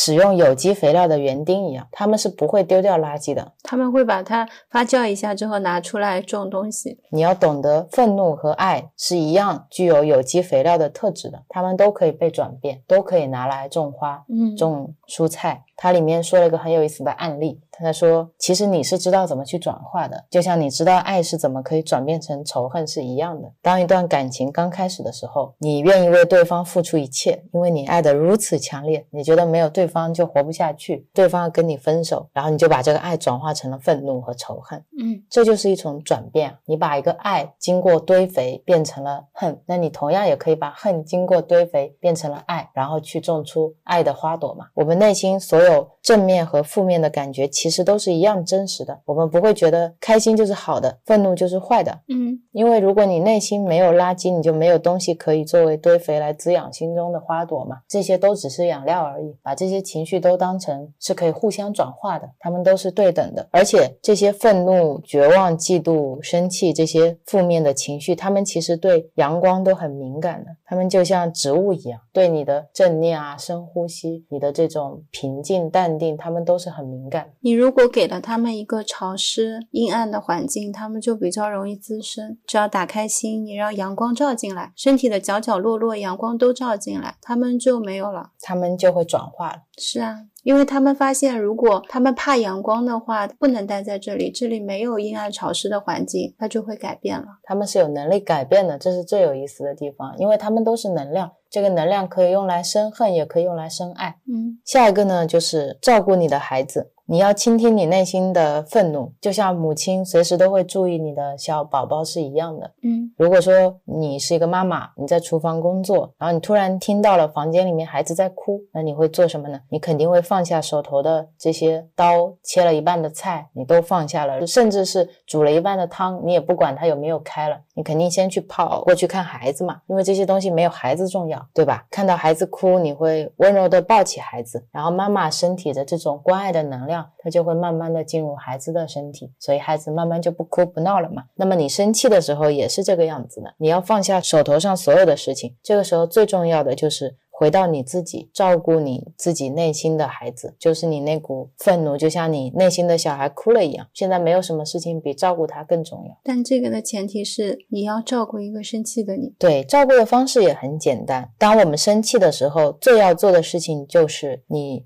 聚集另一个能量来拥抱和照顾愤怒。因为这时候你有一部分能量已经拿来愤怒了嘛，你肯定很难一下子把愤怒的能量拿来照顾愤怒，你要让自己升起另外一股能量。这股能量其实最方便的法门就是正念嘛，念念分明的呼吸和走路，通过专注的呼吸、专注的走路，其实就像在给愤怒唱一首摇篮曲，让他不要再哭是一样的。如果正念的能量能够慢慢的进入愤怒的能量，就会像妈妈抱孩子一样。我一开始以为你要说的是，当我非常生气的时候。后，我心里升起另一股能量，是有另外一个我拍拍我的肩膀，跟我说：“哎，没关系的，这是一件小事。你如果生气的话，你就生气好了，然后我来抱抱你。”我以为是这样的，结果你后来你说是正念，我说哈，因为这本书基本上它。在鼓励大家进行正念的修行嘛，所以其实他最终说升起一股能量，是说你是没有办法在愤怒当中升起的，要通过正念，是这样吗？能量都在你内心，嗯，你只是通过正念，也就是专注的去呼吸，专注的去让你自己内心把这股平静的力量拉出来啊，是从你内心生出来的。好的，就像你很生气的时候坐下来冥想是一样的，嗯。对，很生气的时候要坐下去冥想，正念可以，正念冥想都是一样，只是。不说冥想，我觉得是因为你没有一个这样的空间，所以它很多时候只是让你去专注于呼吸和行走，因为你在动中嘛，就相当于是一个动中禅。嗯，书中还提供了三句话来告诉别人你的痛苦。这三句话就是：第一句，亲爱的，我要你知道我现在很痛苦、很生气；第二句是我正在努力的照顾我自己的这种愤怒的情绪；第三句是，请你帮助我。如果我们俩在吵架，我跟你讲这三句话，你会怎么样？看什么样的情景啊？如果说吵得正在兴头上，你突然读这几句话，我应该会笑死吧。但如果普通刚开始生气，你读这些话，我可能会觉得温暖。书里面还说，你要记得在二十四小时之内告诉对方这三句话。嗯，而且最重要的一点是，你要冷静、充满爱意的告诉对方这三句话。你可能做不到，但一定要训练自己这么做。如果真的做不到，你就用纸写下来。嗯，但不要。怀着恨和愤怒跟对方说这三句话，一定要是非常平静、充满爱意的。书上说，当我们感到愤怒、绝望的时候，爱其实还在心里。你跟人沟通、原谅和善待他人的能力还是在的，不会因为你生气就没有了。我想起了一个很好笑的案例，好像是我以前在看李松蔚的一个公众号文章里面说到的。他说，当一个妈妈很愤怒地指责一个小朋友的时候。突然接到了一个电话，妈妈拿起来是领导，就会说：“哦，好的，好的，好的，啊，可以，可以，可以，没问题。”你就发现他声音变得很温柔，很温柔。同一个人，你还在生气的这个状态，你挂完电话又可以叭叭叭接着骂。其实你有能力做到很温柔的，嗯，这就是你在愤怒的时候，你这种温柔的能力是没有消失的。所以，如果你有能力做到，你也可以用这种温柔讲这三句话。其实有些时候不在于对方给你什么反应，在你说出这三句话的时候，你就已经内心得到了解脱。是的，是的，很多时候是给自己一个圆满。你先要让自己活明白起来，这样才能真的帮助到别人。是的，是的，嗯，讲下一个了，嗯，下一个就是要看见生气的种子。当生气的时候，我们总是觉得愤怒是由别人造成的嘛，所以你会把受到的痛苦都责怪到别人身上。但如果你仔细去观察，你就会发现，造成痛苦的主要原因其实是你内心那颗愤怒的种子，嗯。解释一下，就像我们开头说的，如果今天是文殊菩萨、观世音菩萨，他面对跟你相同的情况的时候，会不会生气？他们也听到了一样的话，遇到了一样的情形，但是内心都保持了绝对冷静，如如不动。为什么你那么容易生气呢？我是凡人，凡夫，凡夫举手，凡夫一号，凡夫二号。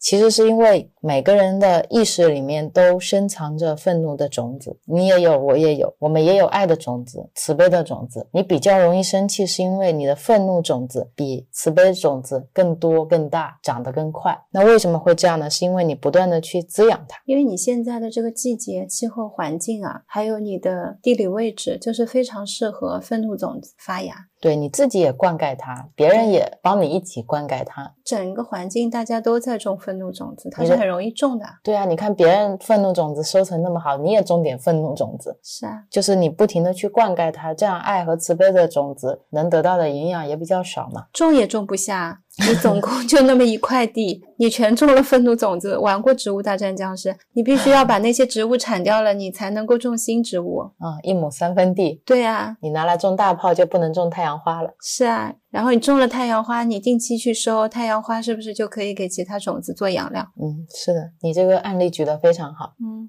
然后还在那边说我要种太阳花，我怎么种不出太阳花？你先把你那些愤怒种子拔拔掉。而且书里面还说，有一些指导人员会建议你去捶打枕头，如果生气的话。嗯，但这这个我看过。对，但是书上说这种发泄方式，它其实没有舒缓和减轻愤怒，是在重复愤怒。嗯就表面上你看起来你打了很多枕头，然后你累了，你乏了，你就不生气了，觉得自己把愤怒都发泄掉了。但如果你休息好了，或者你吃了顿饭，你又恢复体力了，这个时候有人来灌溉愤怒种子的话，他们反而会比之前更加生气，因为愤怒的根在不断的这种愤怒的操练中已经获得了滋养，它其实是在模拟和重复一种攻击性。假设这个人是个枕头嘛，你在那边操打他，那有一天真的你的愤怒种子被点燃的时候，你可能真的就去打那个人了。嗯，所以他是不建议这么做的。你要做的还是要去正视你内心的那个种子是不是真的长得太多了。你要不要挖掉一点种太阳花？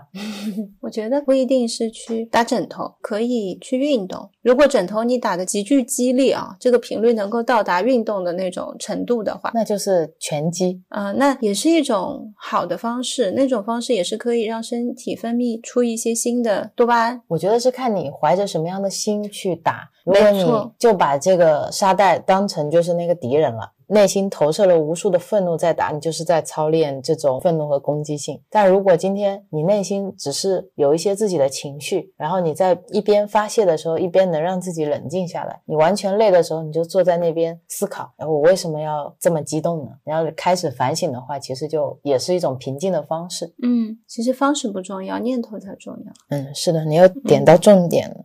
所以还是要平常时时刻刻注意去滋养快乐，去多种一些太阳花，就会产生一些正面的心形。佛教说禅悦为食嘛，禅悦就是禅修的禅，喜悦的悦。当喜悦的感觉从禅修正念中升起的时候，它就会不断的滋养和嗯支持我们自己嘛。这种也是要体验的，禅悦也是一种觉受。你要是没有体验过，也就是叫禅悦。佛教中也会把意识比喻成是一个泥土，嗯，各种新型的种子就会藏在藏石中。藏石那个藏就是藏起来的藏，嗯藏识其实也算是我们现在说的潜意识吧，就他们会发芽，然后浮现到心识，就是我们的意识层面，嗯，停留一段时间，又会以种子的形式再回到潜意识。这收成挺好的。每个人的深层意识中都会有愤怒的种子，它没有浮现的时候，你是不会觉得生气的，也不会觉得对任何人感到不满，你觉得整个人神清气爽、容光焕发，觉得自己是世界上最快乐、最随和的人。但这并不代表愤怒不在你心里，种子是在的，它只是没有在你的心识中去显现，还在藏识里面。那如果一旦有人对你说了一些什么话，或者做了一些什么事，不小心触犯到了你内心的愤怒的种子，你可能马上就会变得暴怒。嗯用杨宁老师的话说，这叫触缘，触到了你的因缘。真正能做到一个修行人，不是说你心中没有愤怒、没有痛苦、没有这种七情六欲了，而是说你要知道怎么去处理它。当这个能量升起的时候，你能多快的去处理它？你能以什么样的方式去处理它，能够让你的整个身心不被你的情绪所淹没，不被你的念头牵着走？这个就跟你今天去上班，领导说我们今天下午要开一个会，你是产品部的啊，你去准备一下下一个 Q，你要上什么新品，把那些目录都整理出来。你会做什么？你就会按照自己的逻辑思路去整理出一份 PPT 或者是一份 Keynote，等到是开会的时候就会去做演讲了。这些步骤你是怎么会的？你是通过工作当中不断练习会的，可能是有前人教你，有可能是你过去在学校当中学的 PPT 或者是 Keynote 的制作的技能，再配上了你现在的一些知识，你的一些专业技能，然后你匹配在一起之后，你下午去完成了这个会议。那刚才 Rio 在说的这些方法也都是一样的，就是这么一个过程。只是我发现，一到心灵层面的这些东西，一到念头层面的东西，很容易老是学不会，修一下好像没什么效果。读了这么这么多年书，对吧？十几年、二十年你都啃下来了，那么多考试你挑灯夜读，一个资格证通不过，考两次、考三次，嗯，各种证书你都要拿下来，修行就不行。修行就是五分钟土豆煮不熟算了，这土豆有问题。因为修行好像是没有一个像呃现实物质生活当中这么明确的标准。就比如说我进入一个公司，我现在是普通职员，我上一级是经理啊，就是得你今天出门走到街上，这里有两条杠，别人说哇他挣得果位了。对，然后你也不明白啊，就在现实生活当中，我们去努力，你知道我可能会有房，我可能会有车，至少我有一个幸福的家庭，然后我们吃穿不愁，我可能能。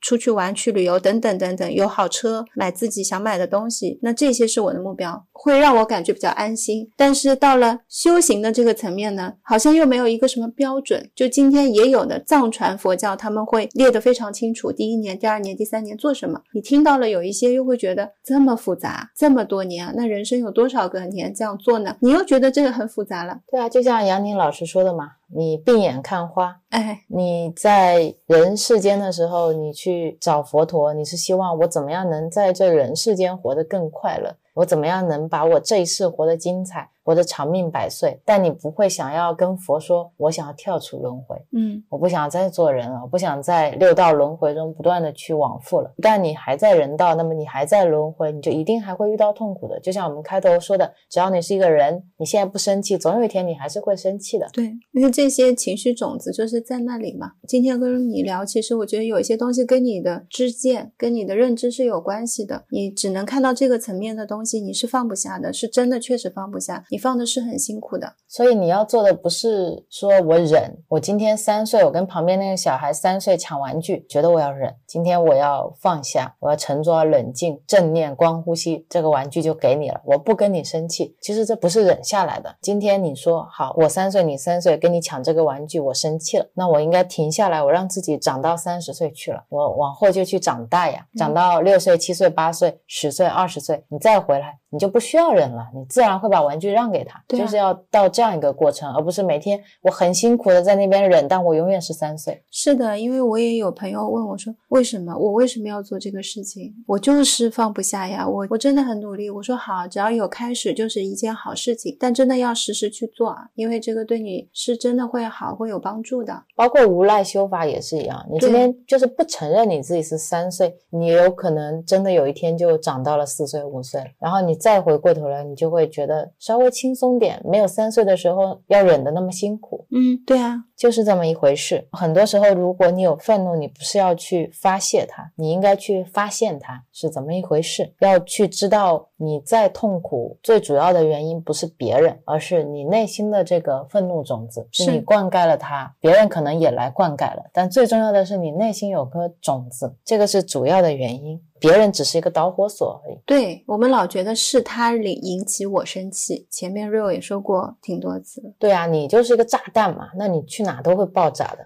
就不是别人老引你生气，是你确实就会生气，人人都会生气，没有谁不生气。我跟 Rio 只是频率低。也是因为原来的工作就会让我们比较想得开，本来就在处理一些客诉，从小的性格也有关系，是给愤怒种子的田地一向都少一点，营养也少一点。因为一开始像我去工作的时候，发现你种都种不过来，你那些种子放在那边根本没有地方撒，你只能清理出去啊！你要这么多干什么？因为你发现你那样没有办法工作，你没有办法生活，那你就自然而然的就会清出去了。我是觉得那些爱的种子种下去以后，种出来东西更好吃，所以我更愿意去种那些爱的。种子，嗯，我以前不知道有爱的种子能种下去，一直在找，你看。然后原来就放在那边，只是被一些其他的种子盖住了。对，本来在地里我已经种了一些了，等我把心打开，让阳光进来了，这些种子会慢慢发芽。但它不像愤怒种子这么快就可以发芽，是的，它要慢一点。但是那些爱的种子种出来的东西，它是根基会非常的稳，它不会总是来来去去。你一旦体会到了，然后你觉得自己是拥有的，你的内心就会非常的富足。这个就像我们在海边种的那些树，可以防止水土流失。愤怒种子其实它是非常不扎实的，它来来去去，天天跑来跑去，根一天到晚都会翻掉，稍微刮个风就掀翻了。而且当你不知道怎么去处理你的痛苦的时候，它就会扩散到周围的人身上去。是啊，还会在你身体里面乱窜。其实你每次动气也都是会动到身体的各个器官的。所以我们是要学会怎么去处理自己内心的这些愤怒也好、痛苦啊、生气也好。首先你要做的其实是要停止责怪别人。嗯，下一步是比较难的，我听听就是要升起慈悲心。啊，你要发现你生气的对象，他可能还在地狱之中，嗯，他不知道怎么去修行。如果你自己先明白怎么照顾愤怒，你就会觉察到对方正在受苦，嗯。然后你可以把你的注意力拉回到对方身上，你会去想如何去帮助他，会开始了解到他真正需要的是帮助，而不是惩罚。这个是我说的难的地方，就是如果有人对你暴力相向，你要看到那个人正在为他的暴力、为他自己的愤怒而受苦。我们总是会忘记掉这一点，觉得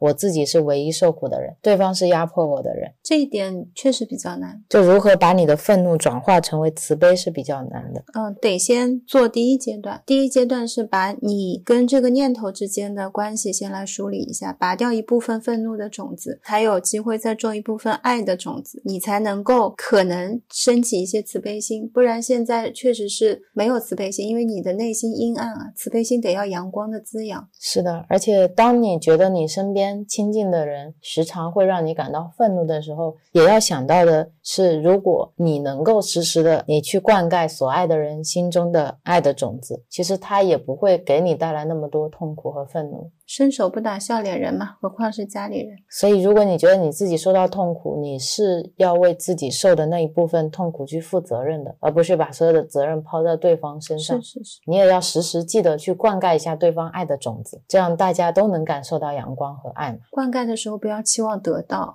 这样会让自己减少一些愤怒。就不要说我今天跟我妈妈笑脸相迎，结果我妈骂了我一顿，然后我觉得我今天这个笑脸相迎亏了。其实并没有，我今天笑脸相应就是想象一点相迎。其实很多时候痛苦是在于你对你自我了解的一个缺乏。嗯，如果你能真的发现你就是你，别人就是别人，你对别人所有的想法都只是你内心的映射，而不是对方的想法的时候，你的愤怒也会消失的。嗯，就像前面说的，你打枕头、打沙袋也好，如果你真正明白枕头是什么的时候，你就会知道它就是一个枕头，它不是敌人。比如说那个小朋友说了我神经病，如果我没有升起生气的情绪，我来描述一下这个场景。那天晚上我跟 Rio 去取快递，我看着星星说了一句：“哇，今晚的星星好漂亮。”小朋友说：“神经病，什么都没有发生。”就跟你今天读公众号推送发来了这样一段故事，你读到了什么？什么都没有，就是一个场景嘛，你就不用加情绪进去烹饪它就好了。加情绪进去烹饪，是你加了这些意识跟你的情绪进去，才让它变得鲜活了。是的，是的。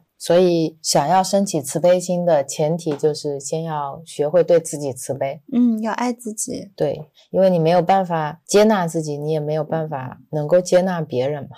其实反过来说，就是如果你能够照顾好你自己，你也就照顾好了你爱的人。是因为你自给自足了嘛？你不问他索取了，你的爱人就轻松很多。现在我们很多的爱情关系也好，亲情关系也好，友情关系也好，很多时候都是互相想要索取些什么。我说索取，可能大家听着也是觉得不太舒服啊。就比如说我在爱情的关系当中，我希望你要更爱我，或者我希望你能让我快乐，对我希望你能让我幸福，我希望你能让我有更多的安全感。那那个人他本身也没什么安全感，你还问他要？而且你也问他要不来的，因为这东西在你自己心里。是啊，如果你不能好好照顾自己，你绝对不会快乐的，因为快乐是要从你内心的田地里面升起来的，而不是对方给你。就算对方给了你种子，你也要自己有阳光，能够去让它长大，要不然这种子也会枯掉的。种子会枯吗？种子可以转化，是你说的。嗯，种子可以转化。书里面有一个案例说，有一个年轻的美国男子，他跟他的爸爸已经五年不讲话了。然后他自己呢，因为有一次接触到了佛法，就觉得对自己影响很深，改变了自己的生活，他就出家了嘛。他对他父亲呢是不抱任何期待的，他就从自己开始做起，不断的去静心，去过禅修的生活，然后每天心平气和的写信给父亲，在不期待父亲回信的情况下，他会每天把自己修行的过程。感受到的小小的快乐，全部都写信告诉父亲。半年以后，他打电话给父亲，在电话接通之前，他一直保持念念分明的呼吸，来让自己冷静，因为已经这么多年没说话了嘛，你也不知道对方会是什么样的反应。果然，他的父亲对他的出家是完全不谅解的。开头第一句话就是：“你还跟那些人待在一起，还在当和尚吗？你将来到底会有什么出息？”然后年轻人就跟他说：“爸爸，我现在最关心的事情是怎么跟你建立一个好的关系，怎么样能够跟你重新沟通，怎么样能够去亲近你，这是我唯一关心的事情。对我而言，这比任何事情，包括我的未来，都要重要。”他讲完这句话以后，他的父亲沉默了很长一段时间。在这段期间，这个年轻人他就持续的专注在呼吸上，因为自己也蛮紧张的这个时候。然后过了很久，他的父亲开口说：“我同意你刚才说的，这个对我也很重要。”所以其实父亲对他的感觉不是只有愤怒。这半年以来，他在写给父亲的信中说了很多美好的事情，这些都滋养了他父亲内心爱的种子。然后从那天开始，他们就打开了沟通之门，每天都可以打电话。而那个电话或者说他们的和解，不是发生在拨通电话的时候，是发生在他每天都把快乐开始分享给他爸爸的时候。很多时候我们会觉得，如果对方不改变，事情就没有办法回旋，没有任何余地，所以总是期待着对方先改变。其实你自己如果先去改变，你不是在为对方而改变，你是在为自己而改变。对，其实我觉得预期这个东西，在在做一件事情的时候，是特别影响到自己的情绪的。只要你有预设条件，你就一定会失败；你有预期，就一定会有预期落空的一天。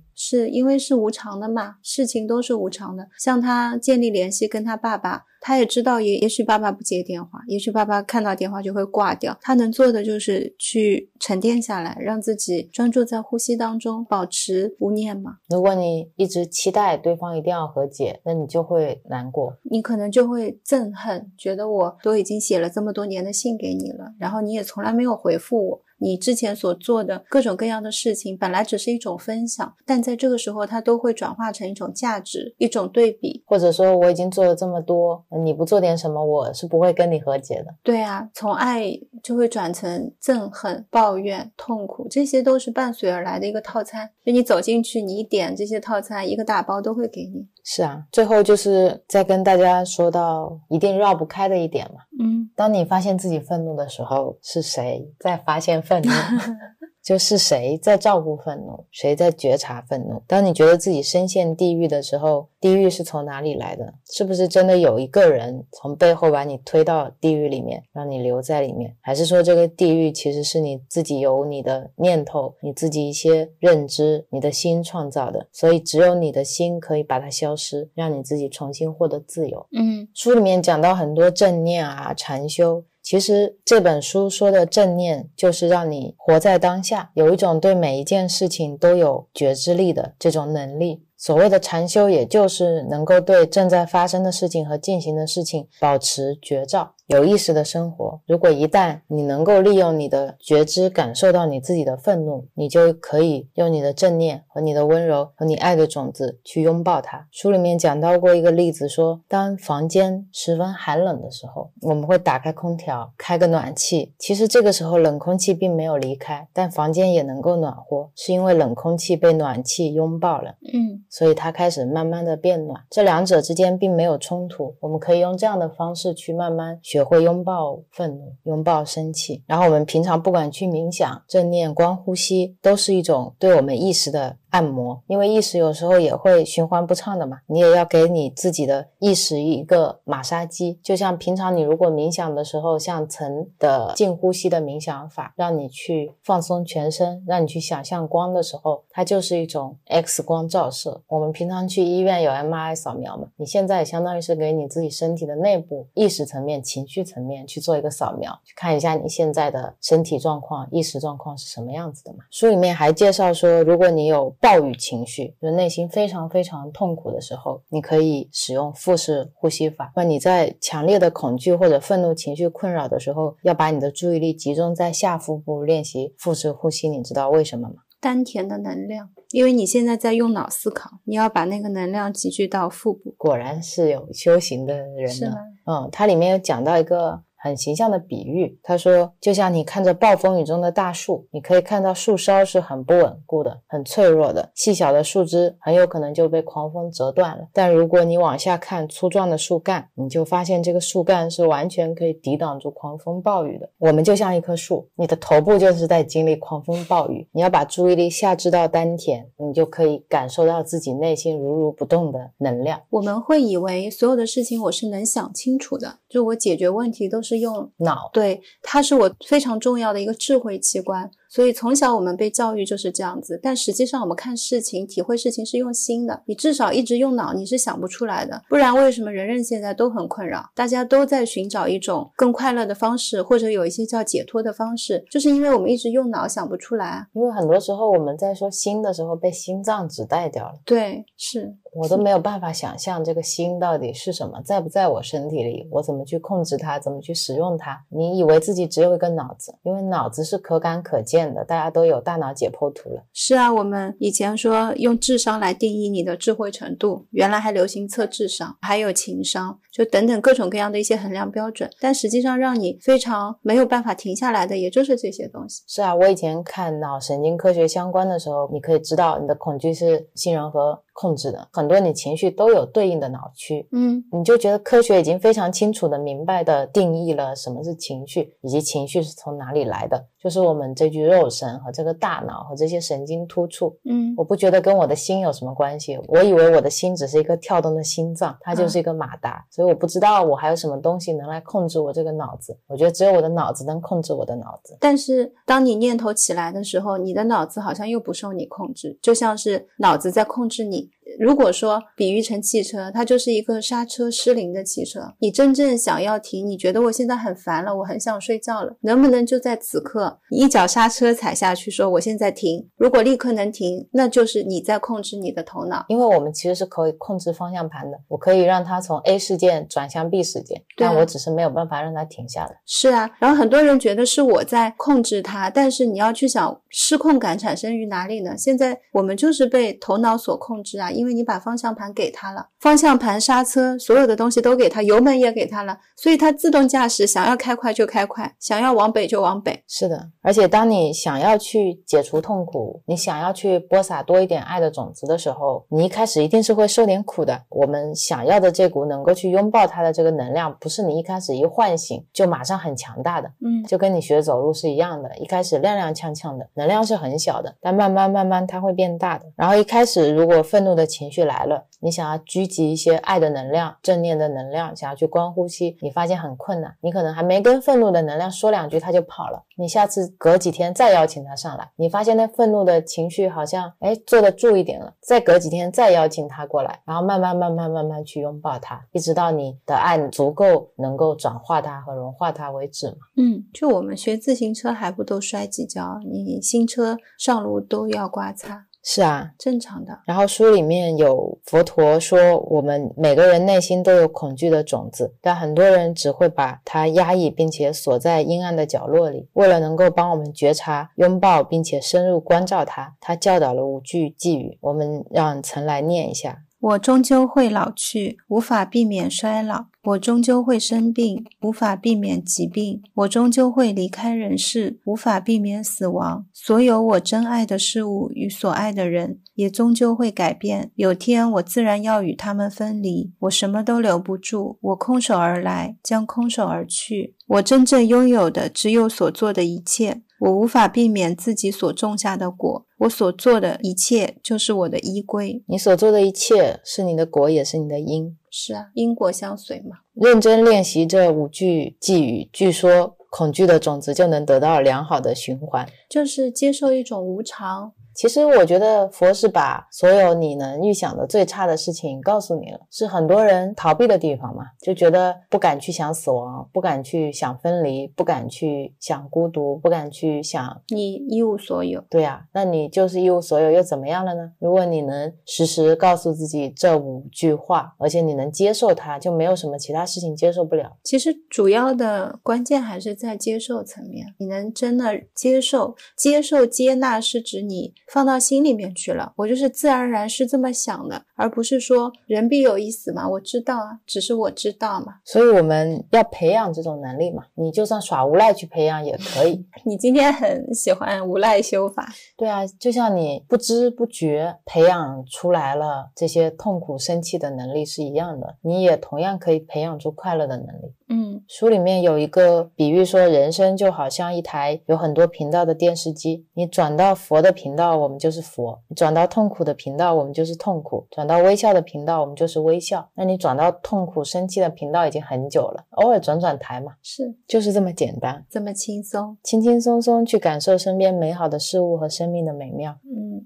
我是觉得是不容易的。首先走出这一步就是不容易的，也是轻松的。是啊，可能我会这么想啊，就是是如果我这一生，比如说我外在物质的一些目标我都已经设立好了，我现在来练习我心灵的这一些能力，或者叫它修行，两边是不冲突的，而且永远可能只会相辅相成。很多人觉得，那我去修行或者我心灵成长，是不是意味着我要放弃我物质层面的一些目标了呢？从来没有人说你设一个目标说我要赚一百万是有什么问题？没有问题的。我想要买一个爱马仕的包包，没有问题啊。没有人说你有问题，也没有人说我想买一个爱马仕的包包我就不能去修行。你当然可以啊。对啊，你今天真悟了空性以后，你也还是可以买你想要的车，你想要的房子都可以啊。对啊，就是你自然知道你要怎么样去做，然后你会选择什么，因为你现在站在现在的角度，你觉得哎呀，这个好像也不行，那个好像也不行，你不能为未来的你去做决定。现在的你想买包包，你去修行，修行完了那个你，不一定会想买包包。对啊，也有可能想买不一样的包包了。是啊，现在还没有开始嘛，就赶紧加入。对，结尾可以用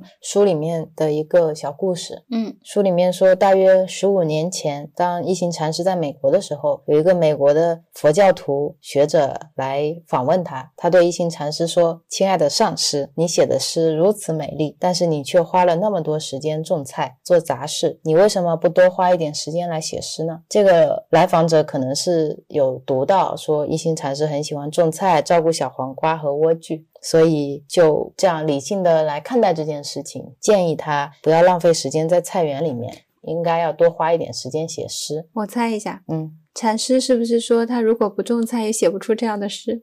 哇，你怎么知道？真的吗一样。嗯，好的，禅师就是这么回答他的。他说：“我的朋友，如果我不种菜，就写不出那样的诗了。啊，可以了，修成正果了。大家知道吧？冥想静坐是不是有效果？”他说：“如果你不能专注的、充满正念的生活，没有活在每个当下，你就没有办法写作，没有办法写出对其他人有价值的东西。是，开悟、洗碗和种菜是不能分开的。学习每一刻都以正念和专注的心来生活，就是他的修行。嗯每件艺术品的创作都来自生活中念念分明的时刻。你真正开始作曲或者写诗的时间，你只是开始生产而已。你心中必须已经怀有这个孩子，才能生下他。如果这个孩子不在你心里，你就算坐在桌子前面好几个小时，你也是什么都生不出来，也写不出来。平时我们就是搜集食材，跟买菜一样的，嗯，对，平常就是买菜，要不然你到时候只能炒空气啊。拿一个锅，然后再拿个铲子炒一炒，对啥，没有。别人别人说你做菜好好吃啊，你怎么不多花点时间去炒菜呢？然后你说没有食材怎么炒菜，就是这样的呀。对啊，你要去寻找绝对新鲜的食材，你要去理解食材的情绪是什么样。对啊，食材的季节，这样才会做出好吃的菜，这是一模一样的。创作也是这样。一模一样的。嗯，那么最后要让陈来念一段话结尾。你刚才都已经好几个最后了，我就是这样的无赖。在下面这段话当中，我们就结束今天的播客。好的，我们不用祝福大家吗？哦，要的，那这句话删掉。每个人心中都有一座花园，修行人都得回到这个花园，并好好的照料它。也许过去你让它荒芜了好长一段时间，但是现在你对这个花园了若指掌，并将它整理得井井有条。重现美丽与宁静。如果你能坚持好好照顾它，那么很多人都会享受到它的美丽。我们应该好好的利用生活中的每一刻，好让这样的洞察与慈悲能开出美丽的花朵。嗯，也祝福大家可以在心中开出美丽的花朵。嗯好好照料大家心中的花园。感谢大家！如果明天有太阳，你们早上看见太阳的时候，就可以想象那一缕金黄色的阳光照进你的心里，让你那些不快乐的情绪，然后难过、悲伤、痛苦都随着阳光融化掉，或者都转化成爱的种子。嗯，好，那今天的播客就到这里了，大家再见。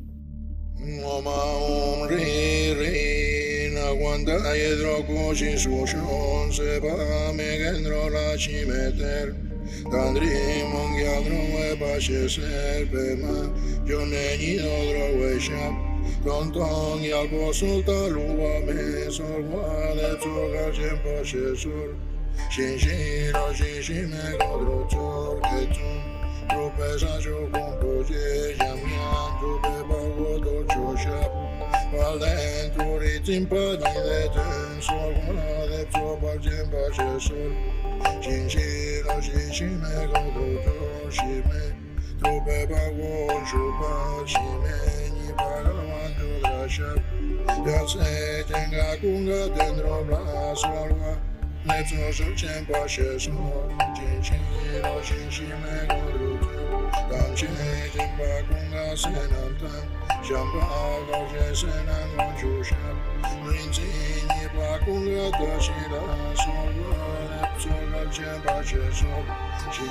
了心系每个都都 Shanti Om Bo Senam Rin Shantam Tenpe Nima Kunga Rodro Shab Kenshin Tu Nyenang Kajimela Sogo Ne Tsoga Shenpa Shesol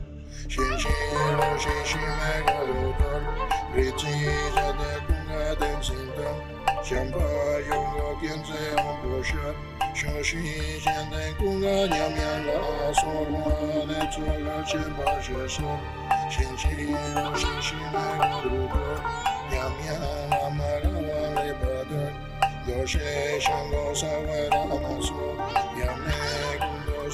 把 Lam Sidro Shushan Sunam La Sunam Sunam Chema Shesur Shin Shin O Shin Mega Om Ri Ri Venzaguru Pema Sidi Penyegyana Yur Sidi Tsar